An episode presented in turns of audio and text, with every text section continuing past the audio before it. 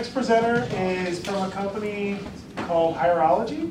You may not have heard of Hireology. They are from Chicago. They're a uh, very quickly growing startup. He is vice president of business development there. He's done an incredible amount of mentoring around startups here in Chicago and has really grown and made mature a sales organization. I'll let you talk about how much money they've been able to generate from that. But this is Kevin Baumghart. Kevin, come on, stop.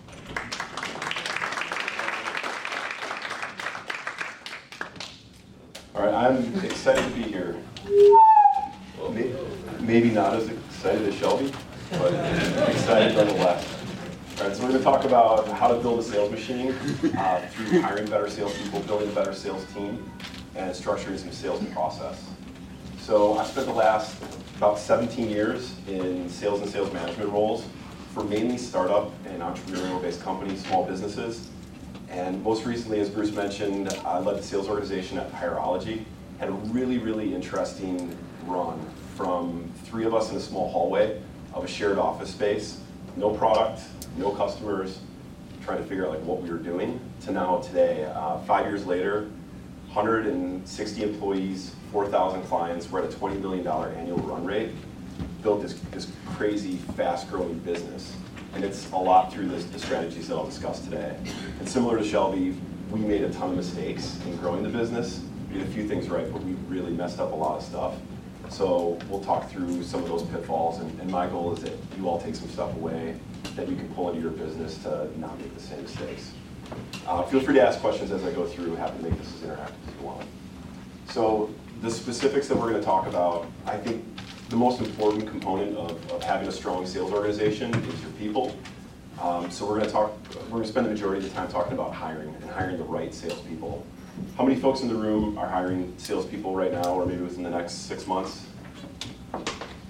Okay, so a little bit over half. We all should be looking to hire salespeople all the time, right? We should be proactively looking for folks. We get the right person to knock on our door that could be could be a great salesperson for us. We should want them, even if we don't have room for them. They're going to help grow the organization. So we'll talk about sales hiring. Uh, we'll talk about sales process. So this, a step-by-step approach that we can follow to make sure that from the time of reaching out and prospecting through closing a sale, through developing and supporting those relationships, what that process looks like. And I'll give you some examples and even leave you with a template on, on how to build and create and structure a best practice approach. And then we'll talk just a couple minutes on target market generation, how to focus on a specific target and drive and make more leads. All right, so we'll kick it off with the hiring piece.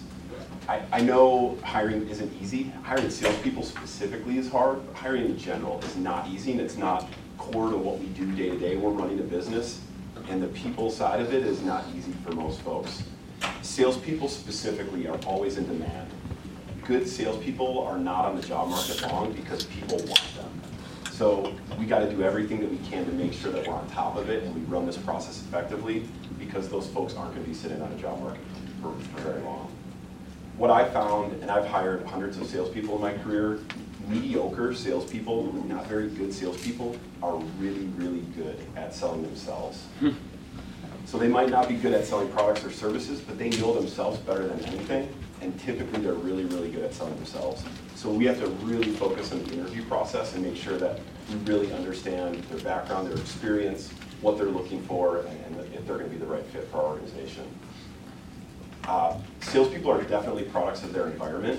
So if you take a salesperson from, let's say, a large corporation that they had marketing support and collateral and case studies and testimonials and maybe like a, a household name, and you put them in a small business that has no brand notoriety, never sold for a small business and doesn't have marketing support, a lot of times they tank. So when you're going through the, the hiring process, really try to understand what has this person done in the past, and will it link and, and be uh, viable to what you're gonna, they're going to be doing for you day to day. And then finally, hiring salespeople is difficult because a lot of times we're desperate. We need it. Someone quit, we have to fire someone, we need it now, and we make rash decisions. So this needs to be thought out and it needs to be process driven. So a few things to keep in mind when we're hiring salespeople. Uh, the first is, is resumes are marketing documents meant to get that individual an interview. So I see too many small businesses hiring off of past experience and what's on their paper. people don't always tell the 100% honest truth on resumes, right? So we really need to dive into their experience and understand what they've done day to day. Just like your job descriptions, your ads for attracting people, our marketing documents meant to get people to apply. Same thing with the resume. They're, they're trying to get a job. We need to look at more than just their experience. Uh, we don't often see salespeople leave organizations where they're performing well, where they're growing in the business, and where they're making decent money. So every time you ask someone why you leave, you hear the you know the normal answer, ah, I need to change. I, I, want, I want to do something different. It's time for me to make a move. That's not the answer. There's something behind that. So you really have to dig in, understand why. My favorite interview question is, tell me more. Like, why is that? Tell me more. What happened? Why do you want to make a move? Why do you want to need to make a change? So uh, it's important to really understand because again, it's hard for good salespeople that are making good income and are growing and know what they're doing to not have to start over at a new company. Something's behind it. It's going to take some time for salespeople to be productive. In most industries, we found that it takes about six months for someone to ramp to full productivity. In your industry, it might be a little bit less, maybe less of a sophisticated sale, but still, it's going to take them some time to really understand your business, understand your target customers, your process, the services you provide. It's going to take time. So if you are thinking about maybe hiring more salespeople, let's say at the end of the year, at the end of the year is not the time to start recruiting. The time to start recruiting is now because it's going to take time once you hire them to get them up and ramp to production. so let's talk about the hiring process. This is uh, this is the, the steps uh, and the recommendation that we create for our clients and that we actually do internally at Hireology as well. So this is the hiring process. We're going to spend a decent amount of time on this, this slide. Um, first of all, it's a process. It's not an action. This isn't a one-time, I need to recruit someone, reactive, and, and hire.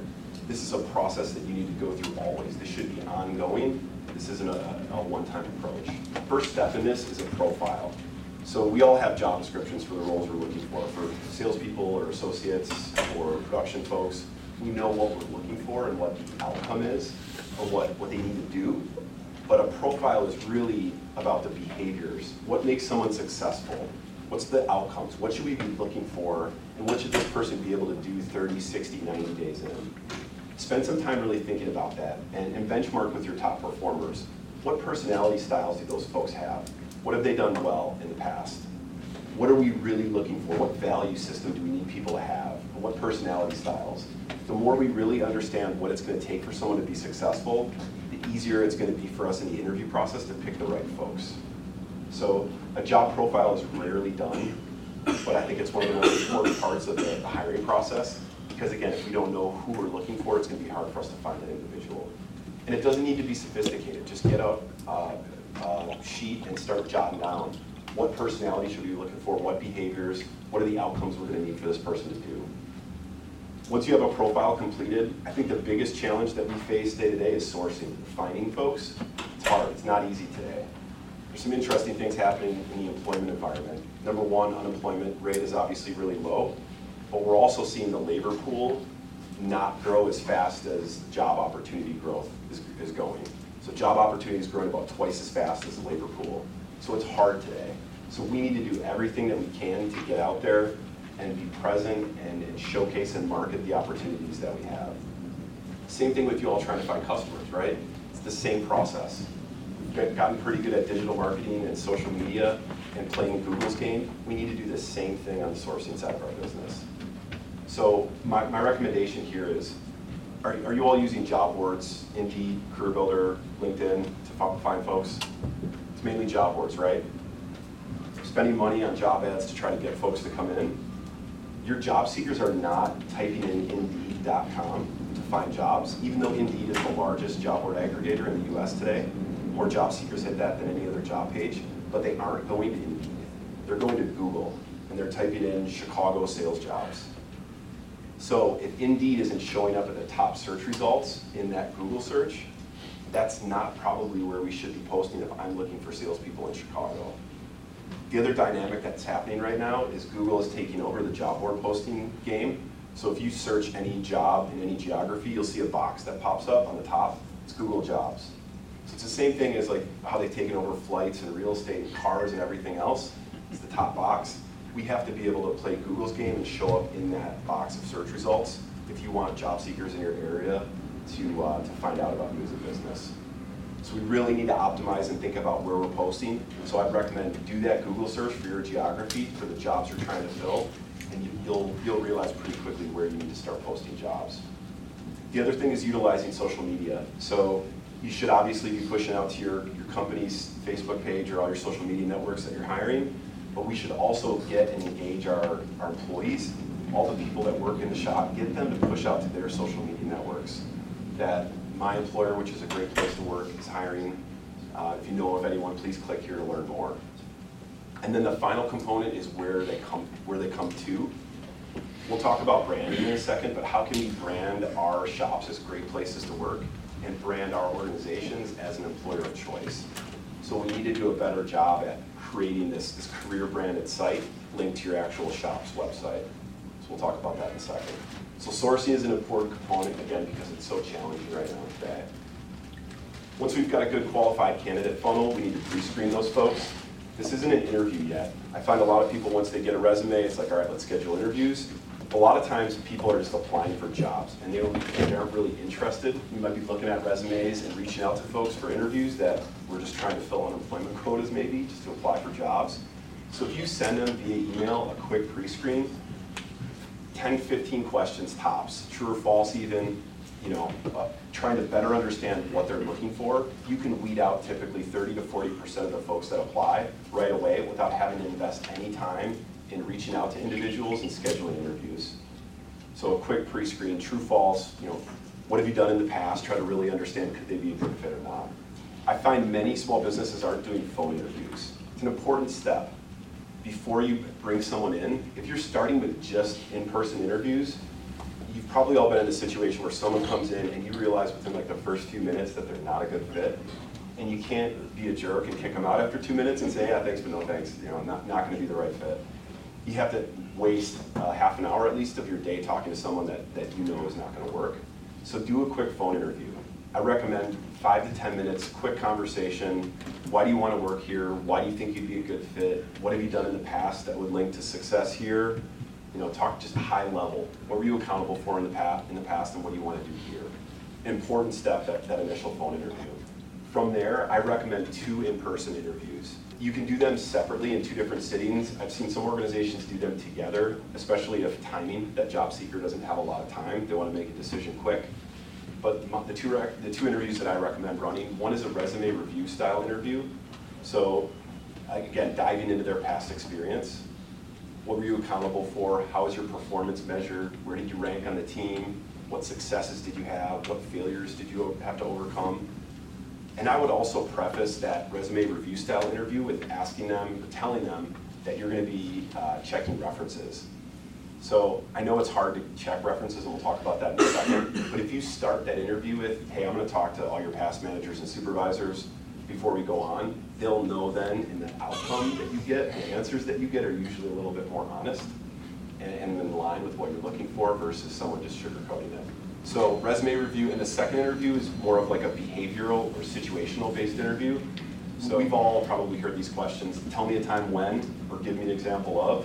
Those are, those are great starts of questions because you're really understanding how people reacted in certain situations in the past, which is likely how they're gonna react in the future. So trying to understand those situations that they've been in and how they've reacted, really important and critical to understand. Also, the more you ask, tell me more, or why, after you ask the initial question, the more you're really gonna draw out what the right answer is and what was the bottom of what they were, what they were saying. So that interview process is obviously incredibly critical. The important part is that we're running every single step of the interview process in a consistent manner, and we're running every person through that same step. Really, the only way to run a legally compliant interview is to ask the same questions to every single person. And we're seeing more and more businesses get into discriminatory lawsuits because they're asking questions that they shouldn't ask, or they're, they're picking people not because someone scored better, but because maybe they liked someone. So there's some legalities that we gotta think about here too to make sure that we're, we're asking the right questions and we're following this process effectively.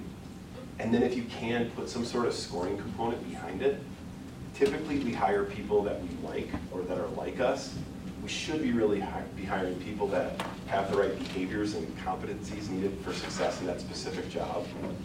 So we need to, we need to make sure that we're, even if it's light scoring, like what we recommend is just one to five for each question in the interview process. One being a poor answer, five being an excellent, and everywhere in between. At least putting a hard score behind the conversations that you're having can help a lot. Versus just, I like this person, I'd have a beer with them, I'm gonna hire them. Let's really try to think about what that score is and, and how they perform against their peers. All right, one step that's really helped us in our interview process and hiring process is shadowing. So we have all of our salespeople come in and we actually give them a lead list and have them call and try to set up meetings for us. So in the interview, they have a script, they actually sell for us. Set meetings, or if they're, uh, if they're interviewing for an account executive position, will they actually be closing business. We'll give them a scenario, have them create a presentation and actually sell us in the interview stage. It's really interesting to see the response that you get, how engaged people are, how excited they are about the opportunity, how much time they put into prepping. Why not see how they react and how they interact before you hire them, onboard them, train them, and then realize that maybe this person isn't cut out for this role that we're hiring for. It Takes a little bit of time to put together, but it's an important step. And then the final components, testing for assessments, references and verification, all important components as well. Testing, I would just recommend finding an assessment that works well for your organization. There's a ton of them out there, behavioral or personality based. I wouldn't rely just on the interview. I would also want to understand, does this person have the right background and the right personality fit to be successful in the job? References, I know picking up the phone and calling past managers and supervisors is hard. It's almost impossible now. There's a lot of legality around it. You can only say that this person worked for me from this day to this day, it's really it. But there's a lot of online tools now that can help make this process much easier. So if you Google online reference check, there, there's a lot of really inexpensive solutions. One that I like is a company called Skill Survey. It's like 40 bucks a reference check, and you get back this great report that shows all of the facts of that individual, what, what all their past managers and supervisors said about. It's a really, really strong report. And it answers that question that everyone wants to know, would you hire that person again if you, if you had the opportunity? It anonymizes everything so you can't tell what manager said what, but at least you get all that reporting and that feedback. And then finally, verification, background checks, drug screens, you know, motor vehicle reports if they're driving for you, important step as well. Please. What, what are some of the things that you shouldn't ask if you are a reference, or, or what are things that can get you in trouble? Are you planning on starting a family? Oh, yeah. That will get you in trouble? I assume age. Age, uh, background, even like some, some easy stuff, there's a fine line between asking someone even where they grew up. Because there could be some biases on where they're from, what part of town they're from. If you have an employment attorney, I would ask them like what you can and can't ask, or maybe vet it through someone, an HR consultant. You just gotta be careful. So my recommendation is cut out like the friendly banter, because that's a lot of times where people get in trouble. Have a script, read the questions, that's the interview. Same with like if they, if somebody calls you as a reference, you you said you can only really talk about this. Yeah, if someone calls you about a past employee saying, hey, I'm about to hire this person that worked for you, tell me about them. How- What did they do? Um, How did they do? Would you hire them again? Really, I would be pretty tight to the vest on what you say. I, I think the the legal response is, yes, they worked here from this day to this day, and that's really all you can say. Again, if you have an employment attorney, I would ask them for that advice, yeah. So I've got a question then. The, the site that you mentioned that anonymizes the feedback, how is that o- more okay? Because all you're doing is erasing the name of the manager, so to Yeah. speak. But the information that they're they're coming forward with is Right. sort of this gray area. So the way that companies like Skill Survey get around that legality is they have to have multiple managers providing that feedback to anonymize it on that one form. So if one of the managers fills it out, they won't finalize the form and send it back to the manager. It has to be multiple people, and then it anonymizes into that report. Yeah, I have a uh, fun pre-screening tip if you want to get good bad candidates fast. Please. For the phone interview, uh, don't call them, make them call you, and just put the instructions in an email. And if they can't call you on time, that's a great point. So are they paying attention to detail? Are they accountable? Do they really want this job? Because I'm sure a lot of us schedule interviews and nobody shows up. I They don't. did it, and I got this like half of It's a great point. So have someone call you versus you calling them for that phone interview. Good advice. All right, so I know this process is probably a little bit more rigorous than we're all doing today, right? It's- It's lengthy. That doesn't mean that it has to take a long time. Our clients that are running this, this exact process, the average time to hire, so time from I've sent in my application to the time that I get my offer letter, I'm hired, it's 18 days. So they're running it pretty efficiently, which is about a week less than national average. So just because it's a lot of steps doesn't mean that it's, it's gotta take a long time. The other thing is, is this can get a little pricey, right? Job ads are expensive, testing assessments, running this reference check, background checks. It, it can, it can be expensive, but it is way less expensive than not doing this stuff, hiring the wrong person, and then having to rehire, retrain, re-onboard, do all this stuff over again, right? Is this strictly uh, for sale? It's a good, good question. So yes, if it was for sales, any role in your organization, you should be following a process. I think it's important for salespeople because salespeople are so hard to hire. Oh, our organization is any role, yeah. Oh, okay. Yeah. All right. So a few hiring best practices to wrap it up. Um, Follow it, make it consistent, make it objective.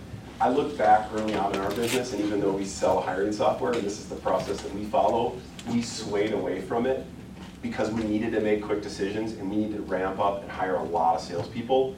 And I just remember looking back, every time we, we went away from our process and skipped steps, we, uh, it bit us. So it's important to keep it consistent, make it objective, and follow through it. Um, We asked any established or senior level salesperson that we've hired for uh, last three years at W-2s. In California, you can't ask for this, so again, make sure you know what you can and can't ask. But I want to see, the last three years, they've increased their income year over year, and that they, you know, are telling me what their compensation expectation is, and it actually does align to what they've made. I'll, I'll say that right in the first conversation we have. You know, we, we require a personality profile, a background check, a drug screen, and past three years of W-2s. If they have an issue with it, they'll tell us right up front. Yeah? How do you feel about intelligent assessments or intelligence assessments like Wonderlic or other processes? Yeah, so uh, tests like Wonderlic or Caliper is another one that I like. They have a cognitive reasoning or applied reasoning or cognitive ability section. I think it's incredibly critical because a lot of the, the re- research and results of what correlates, specific points that correlate to job success, the highest is, is IQ out of everything. Jo- By the way, job experience is on the bottom. Job experience has the lowest or almost no correlation to, on the job success. But things like IQ score higher, really the best thing that correlates is everything. Looking at a process that includes personality, the interview, reference checks, uh, job experience, et cetera. So I, I love them. What was the of those again? Uh, he mentioned Wonderlic, which is a great profile. Uh, Caliper is another one with a P, C-A-L-I-P-E-R that we use heavily. If you guys haven't taken any of these, they're pretty interesting. Every single one that I take, if they're worth it at all, you read this report, when you finish it, you read this report of you to a T. It's crazy how they can get that, that feedback and those results from the questions that they ask. Really strong. 50, 80, 100 bucks a pop usually, so they can get pricey if you've got a few candidates in the process, but man, it will help you make a better decision. So, and there's, there's tests like DISC, for instance, that will really help you better understand how to manage and motivate your current employees and what their communication and learning styles are. Um, it's great to benchmark current, current employees with these assessments too. All right, um, reference check is an important piece. Make sure we're connecting with past managers.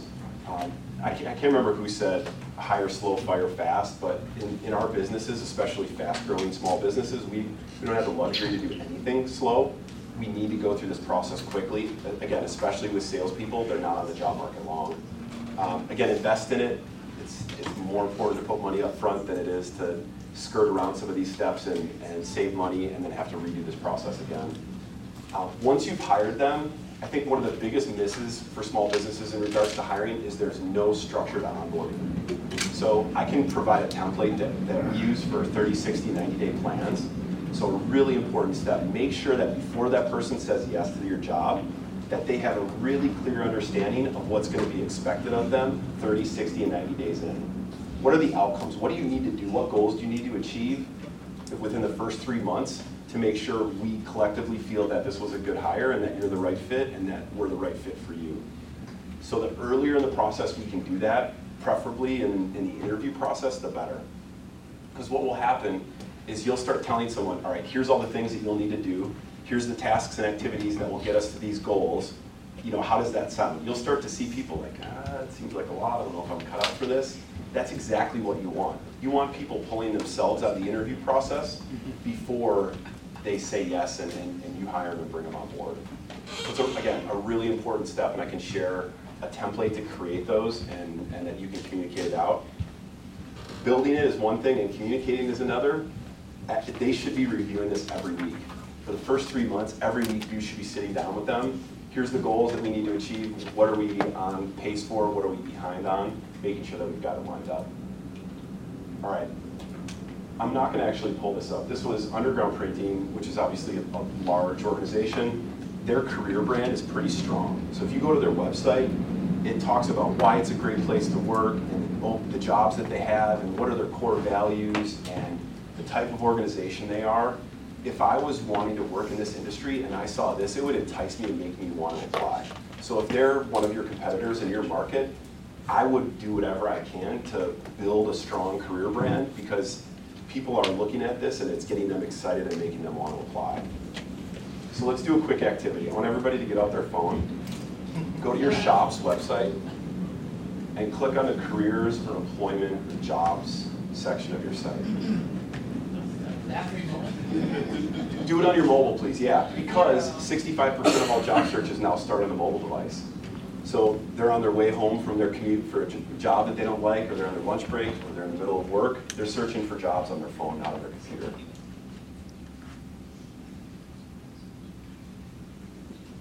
The reason why I wanted to do this is because job seekers, I should say qualified job seekers, people that you would want to hire, are not just going to Indeed or Google Jobs and finding a job and applying. They're going to the business's website and they're researching and really trying to understand what it's like to work for that organization. And they want to know and, and find that out. So any feedback? First of all, a show of hands, how many people do not have that section of their shop's website? Okay, so the majority of us. It's an important piece. It's an easy piece, right? Throw a tab on your website that says careers and put some content in there. The important stuff that you should list out. What, what's in it for them? The whole site should show, if I'm a job seeker, why should I want to work for you? So what's a day in the life like? Throw in some employee, current employee testimonials. Why do people like to work there? How do you give back to your community? do you take part in any philanthropy? What open jobs do you have?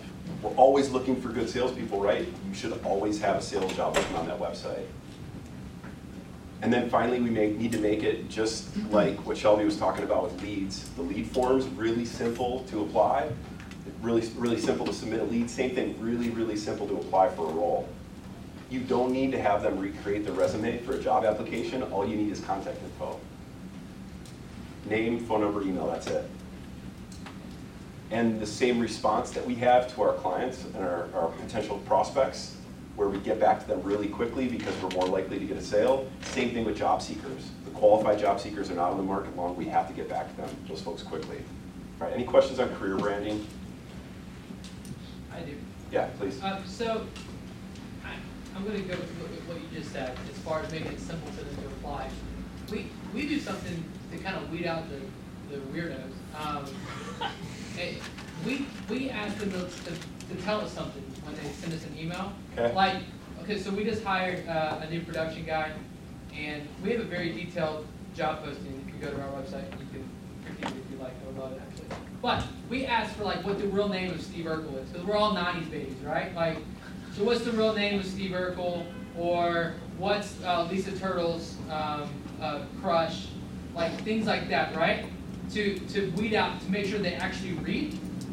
Do you agree or disagree with that? Like, like we do random What- What's, questions. what's your right? reasoning behind doing this? Just to make sure they're reading posts and not just sending resumes for the Okay, heck of sending okay. resumes. I don't, I don't hate it. Yeah. Um, Again, it's like a lead form. I want to make it as easy as, as possible for them to apply. And if you do that second step of our process, that pre-screen, you'll be able to weed out all those folks. Because if you send them a follow-up email and ask them to fill out 10 questions, if they don't care about the job, they're not filling it out. I got you. I don't hate it though. Yeah. Okay. All right. Anything else? Okay. Uh, we're gonna talk about team structure real quick. we're starting to see a lot of business organizations shift from traditional sales organization where you have salespeople doing everything. Prospecting, building a book of business, closing deals, uh, managing customer support and ongoing maintenance of customers. There is very, very few salespeople that are good at all those things. Some of the salespeople on our teams are probably thinking about, they're good at the front end of the process and closing a deal, but they can't follow up and can't support customers worth anything a lot of times we'll split these roles now, and we're seeing especially uh, tech companies, there's individual folks that all they do is prospect and, and set meetings, door openers, appointment setters, they're called business development reps. Then there's a role that t- traditionally is called the account executive. All they do is close business. They, they do discovery, needs analysis, and close and get orders. And then you have those people that support your customers, follow up, maintenance, management, and try to upsell and sell them more there's a lot of advantages to that type of role structure. Number one, specialization. If I'm good at one of those steps in the sales process, I as a leader want that person doing that all day, every day. They should not be following up with customers if they're not good at it. But if they're good at prospecting, they should be doing that all day. So this book, I, I was really fortunate to read early on in my tenure at Hireology. It was the first VP of sales at Salesforce.com. Uh, Predictable Revenue is, is, is the book, and it's it's about how to create the structure of little sales pods, essentially. Which one pod would be a business development rep, an account executive, and then an account manager following up with the customers. A little bit of a different way to look at it, but we're seeing way more specialization and then way more accountability because they're, they're only accountable for one part of the sales process. Um, what we, what I messed up early on is I didn't put enough focus and emphasis on support and follow-up and account management or customer success. We, we were just worried about getting as many customers on as quick as we could, and before we knew it, our churn was out of control. People were using us, and then they'd shut it off. I didn't do two things. Number one, I didn't assign an individual role to support that position. I was kind of doing it, and our account executives were kind of doing it. So there wasn't someone that owned it and was accountable of following up. And number two, there was no process around what follow-up looked like. It was just check-ins. There wasn't structured, you know, monthly business reviews where we talked about the success and the value we're adding to their business. It was kind of ad hoc and all over the place. So an important component, I know we all want to sell more and build our businesses. It's so much easier to keep a customer and get more business from them than it is to get a new customer in the door. I want to walk real quick through our sales process, and I'll share this document as well. So before I was at Hireology, I worked for a sales consultancy, and we would go in and create and develop sales process for our clients, and then train their salespeople on, on how to run it. So I created this, um, we call our sales process uh, the treasure map. So if you follow the treasure, if you follow the process it leads to treasure, commission, money. All right, so we had, these are the steps in our sales process. Lead generation, demo scheduling, discovery or needs analysis, running a demo, negotiation and follow-up, and then close and grow the business.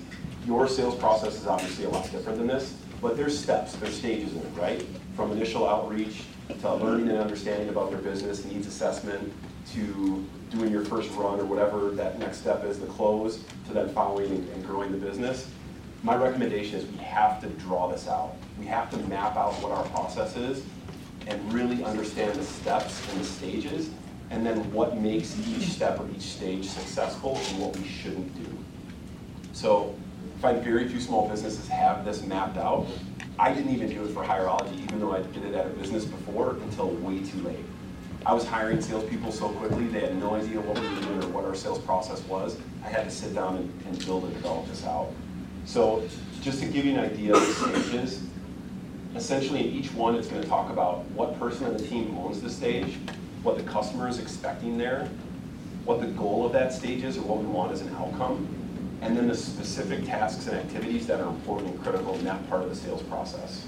Also, what tools and resources do the salespeople have at their disposal to make sure that they're running this process effectively, or this stage effectively? And then what I think is most important is what are the best practices in this stage? What should we be doing and following every time to make sure that we're running the right, the right approach? And what pitfalls should we be making sure that we're not stepping into? What are things that makes this sales in this stage go awry?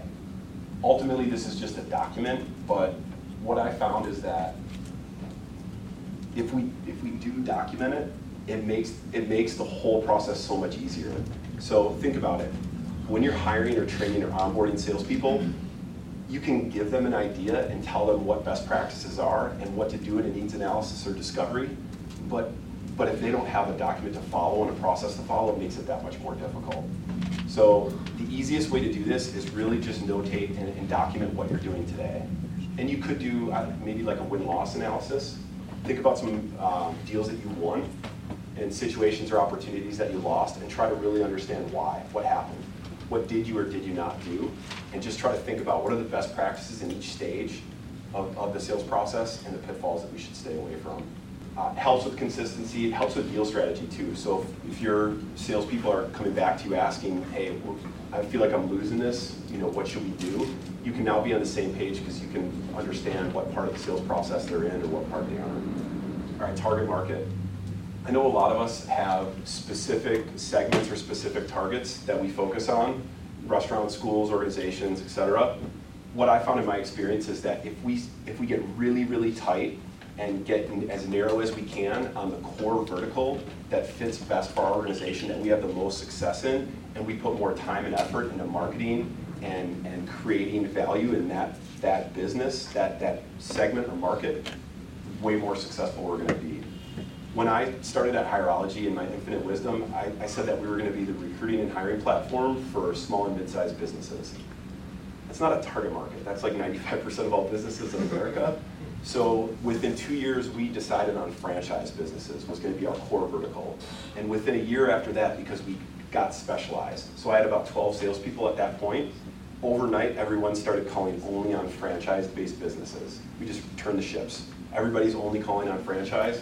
Within a year, we were the, the most widely used hiring platform in franchising. Because all of our marketing went into that, all of our sales outreach went into that. We pub, we publicized stuff in every media channel of franchise, and went to every conference. We just got really, really good at speaking their language and, and focusing on that niche. So think about subsets or verticals of, of folks in your, your geography that you target. Is there a specific niche that there's a big enough chunk of business that you can really, really focus on and be that shop that supports this, this vertical or this target? Can make a difference if you get really, really good at it. Um, and then finally, lead generation. Uh, data is cheap now, so if you don't have, I mean, you guys were talking about how many contacts you have in the database. If you don't have it and you want more, just buy it. Data is cheap. And there's a lot of resources to find um, organizations like data.com. We used InfoUSA, there's a product called Sales Genie. It can get really, really granular on type of organizations, revenue band, geographic location. If you don't already have tho- that data, those lead lists, I would recommend buying it.